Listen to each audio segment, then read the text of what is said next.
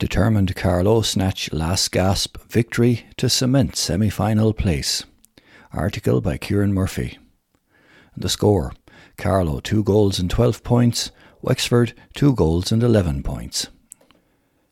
Carlow made it two NFL Division 4 wins on the trot to cement their place at the top of the table in this shortened league competition because of the COVID 19 crisis. With London unable to take their place in the league, Carlow could only do what was put in front, and that was to win both their games in the group. They did this with a degree of panache, and with this last gas victory over their Wexford visitors in Netwatch Cullen Park on Saturday, they displayed a willingness to battle and a never say die attitude which saw them ground out a victory which did not look likely early in the second half. It was dramatic stuff. Going into injury time, they trailed by a point. Carlow worked the ball to John Murphy, who stroked over the equaliser.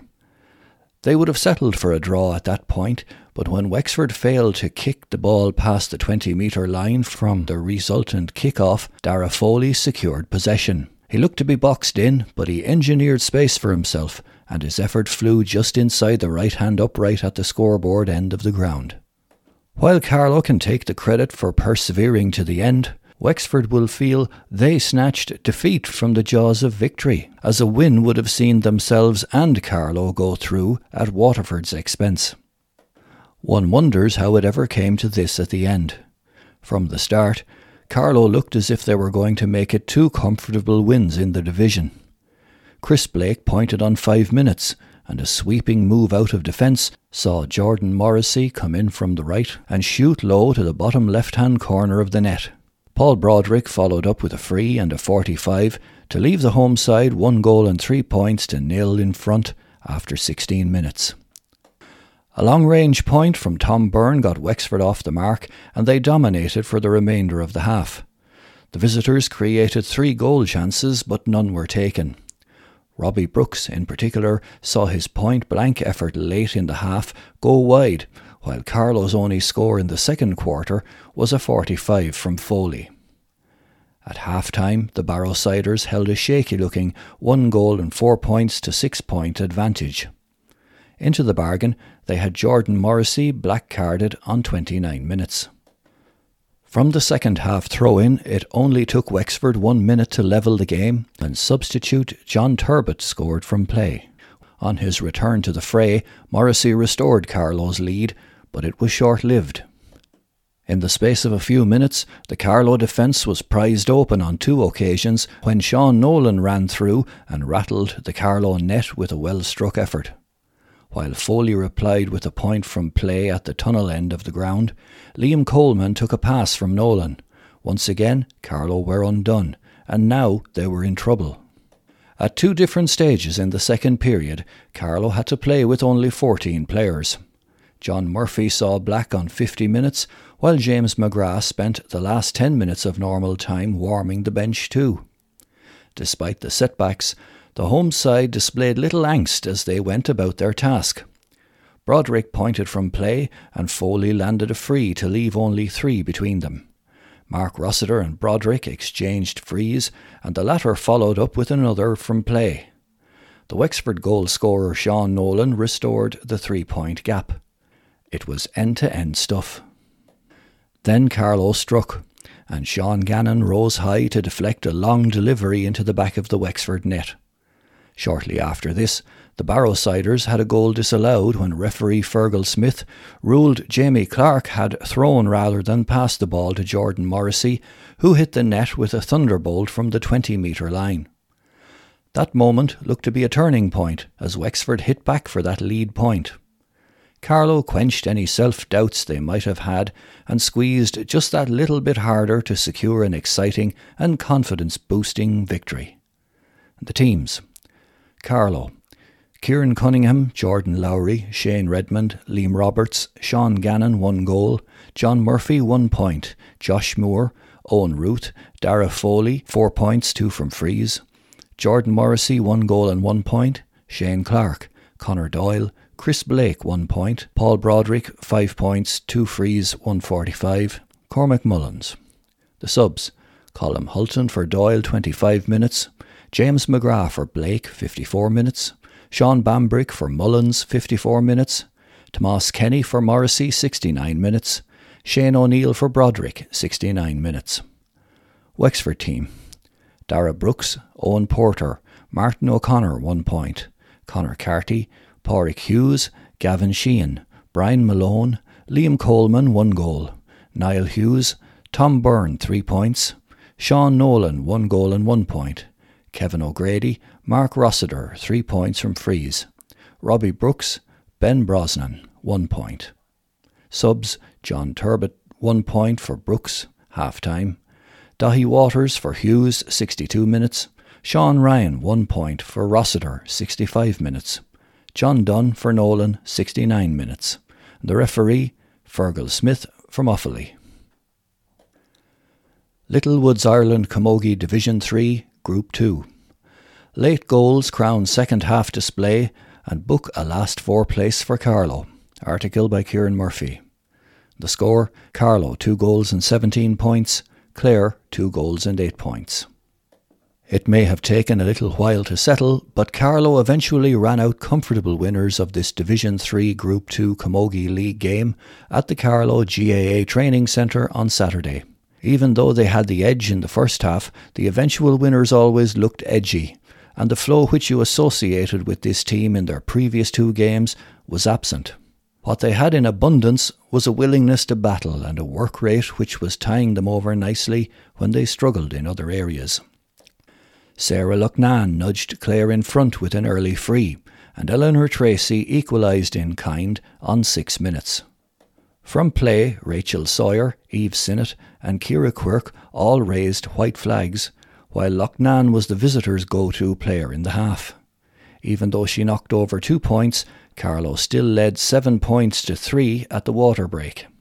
There has been much debate about the effect this interruption has on teams who have momentum.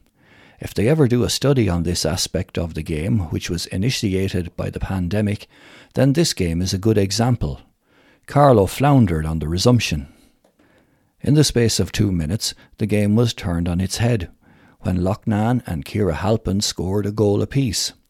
Eleanor Tracy's free stalled the fight back, but Clare still had the last word of the half when Loughnane converted another free. It was a worried Carlow side who trailed two goals and four points to eight points when the half time whistle blew. The early stages of the second half was a copy of the late stages of the first period. The same two players traded frees, while Sinead Power increased the Clare advantage when she flashed over a point. There was still a level of anxiety in the Carlow effort, but slowly but surely they began to play without that fear that had been apparent for long spells. Quirk added another point, and Tracy was on the mark with three successfully taken frees. With darting runs down the middle and towards the Fenagh end of the ground, Rachel Sawyer was also giving the Clare defence plenty to think about. Points each side of the water break put Carlow in control. All they needed now was to avoid further mishaps while keeping the pressure on the opposition. When Tracy floated a ball into the edge of the big square, neither friend nor foe got a touch on the sliotar, which went all the way to the net. That was a game clincher. Eve Sinnott scored another three pointer, which ensured Carlow topped the group on points difference from Limerick. In the league semi final, they now face Armagh, who finished second to Wexford in the Group 1 table. This is set to take place on the 12th of June at a venue still to be announced. The teams Carlow, Chantel Kelly, Kiva Collins, Neve Canavan, Shannon Kavanagh, Emma Cody, Mairead O'Shea, Rebecca Sheehan, Eleanor Tracy, one goal and nine points, one goal and seven points from frees. Kira Kavanagh, Kiva Cody, one point. Rachel Sawyer, three points. Anna Breen, Eve Sinnott, one goal and one point. Kira Quirk, 3 points, Ali Cushion. Subs Aoife Carroll for C. Kavanagh, half time, Catherine Kavanagh for Murphy, half time, Emma Coogan for Cushion, 46 minutes. And the Clare team Joanne O'Gorman, Rebecca Crow, Katie O'Flanagan, Dana Considine, Aoife Griffin, Alicia Malone, Kira Odell, Kiva Kelly, Neve Mulqueen, Kate O'Gorman, 1 point, Eva O'D, Kira Halpin, one goal, Sinead O'Keefe, one point, Sarah Loughnane, one goal and four points, four points from frees, Sinead Power, one point. The subs, Neve O'Gorman, one point, for Odell, 44 minutes, Siobhan Lenihan for Power, 45 minutes, Olivia Phelan for K. O'Gorman, 45 minutes, referee Bernard Heaney from Meath. Games and supporters to return. Carlow GAA has released a comprehensive list of fixtures which will be the platform to restart a new club season. The 2020 Senior Football Championship was at the semi final stage last year when the restrictions kicked in and all GAA club fare was halted. The semi finals involving Palatine and Rathvilly and reigning champions Óg and Mount Leinster Rangers are now scheduled to take place on the first weekend of August, with the final throwing in a week later. The intermediate, Ballinabranna versus Kildavin Clonegal, and Junior A finals, Tin Tinryland and St Patrick's, will take place on Saturday, July the 31st, while there are also plans in place which will see last year's Junior B and C championships completed. On the hurling front, the 2021 Bulger Cup competitions will throw in on Tuesday, the 8th of June. With seven clubs playing a round robin format, the final between the two top teams is scheduled to take place on July the 27th. There are five teams in the Bulger Shield, and again a round robin format will see a final between the top two going ahead on July the 12th. The 2021 football leagues are scheduled to start on Friday, June the 12th, including a tasty SFL 1 appetizer between Palatine and Éire Óg at Uí at 7:30 p.m. There are two groups of 4 with the top team from each group playing a league final decider on Friday, the 2nd of July. Requests from Tinryland that they be allowed to play their second team in the SFL2 competition was granted, and they will be joined by St Patrick's first team in that division. A comprehensive blueprint of all games in the leagues were due out yesterday, Monday. The senior hurling first round action takes place on the weekend of the 8th of August, continuing on to a semi final and final similar as in 2020. The junior and intermediate championship will be run off around the same time as the senior fair. Once the hurling championship is finished, the 2021 Football Club Championships will start. John MacDonald, the Carlow GAA Fixtures Secretary, is delighted to see club players back on the field and says they are looking forward to playing in the leagues and championships. From next week, 200 spectators will be allowed in. Everyone is happy to get back into it. People are looking forward to it, and the players have been training for nearly a month now in anticipation of the league and championship games starting, he said. Meanwhile, a full fixture list of the outstanding Underage Championship semi finals and finals from 2020 has been released, while clubs will be informed in the coming weeks about the 2021 football and hurling fixtures. Carlow underage teams have also been entered in the Kilkenny Hurling League, and these games are due to throw in next week too. Athletics. High performances from O'Toole's AC Athletics coming out of lockdown. Mary Peters Track Belfast Milers meet. Just before St Lawrence O'Toole athletes travelled up to Belfast on Saturday for the Irish Milers, which saw some fantastic races, as many Irish athletes sought Olympic qualifications. First of our athletes up was Molly Scott in the A 100 metre race, up against some of the fastest sprinters in Ireland. Molly showed her dominance to take the win in 11.91.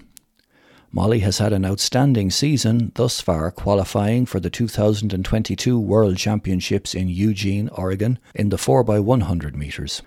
Plenty more to come this season from Molly. Molly Scott opened her outdoor season last Monday, the 24th of May, with a solid run over the 100 metres at the Tilburg meeting in Holland running a time of 11.82 in very cold, blustery conditions. Then it was on to London on Wednesday last for the Lee Valley Open, where she improved her time with 11.75 over the 100 metres. Maria Dunn was up next, first track race in under two years, And what a way to open her outdoor season with a PB of 222.10. Maria no doubt will be seeking that sub 220 this year. Next up was Aaron Shorten, who lined up in a very hot 800 metre race. Aaron, who has had two races already this year, showed today how important those were, running a season's best and not far off his best 800 metres, running 154.53, putting himself into nice shape now and as a club looking forward to what he does next. Corinne Kenny, third of our athletes up, again in a very tough 800 metres, clocked 225.33. Plenty more to come from Corinne this season, who has an absolute outstanding PB of 212 and will no doubt get back down closer to that in the coming months. Again, congrats to everyone who travelled to Belfast to compete. After a 56 second 400 metres last weekend in Basel, Simone Lawler from St Lawrence O'Toole Club stepped up in distance to 800 metres to place third in an incredible 208.75 yesterday in Milan Meet Zurich one of the fastest times recorded by a St. Lawrence O'Toole athlete in a long time. Simone's next stop will be in Zofingen next weekend, where the Olympic standard is well within her reach. Other O'Tooles chasing European qualifying standards are Matthew Callan and Keenan under 23 pole vault and Alan Miley under 20 400 metres hurdles. Lawler wins 200 metres in impressive style. Carlow's Marcus Lawler was also in action at the Belfast Irish Milers meet. Now running for the Clonliffe Harriers Club, Lawler turned in an impressive performance win, pulling away in a time of 20.99. It was also a weekend to remember for the St Albans Club. Ruth Millett set a stadium record in the long jump with a legal jump of 6.32 metres. She also jumped 6.43 but the wind was over the limit for that leap to count. Her training partner, Sarah Buggy, also had a personal best in the triple jump. Her jump of 13.52 metres was just 9 centimetres off an Irish record. In the men's 1500 metres, Brian Kelly set a club record of 3.49, while in the same race, 16 year old Jack Fenlon ran a brilliant 4.03. Nisha Kettle, Stephen Hunter, and Will Kelly also ran good races. In the 400 metres, Owen Buggy ran 49.42.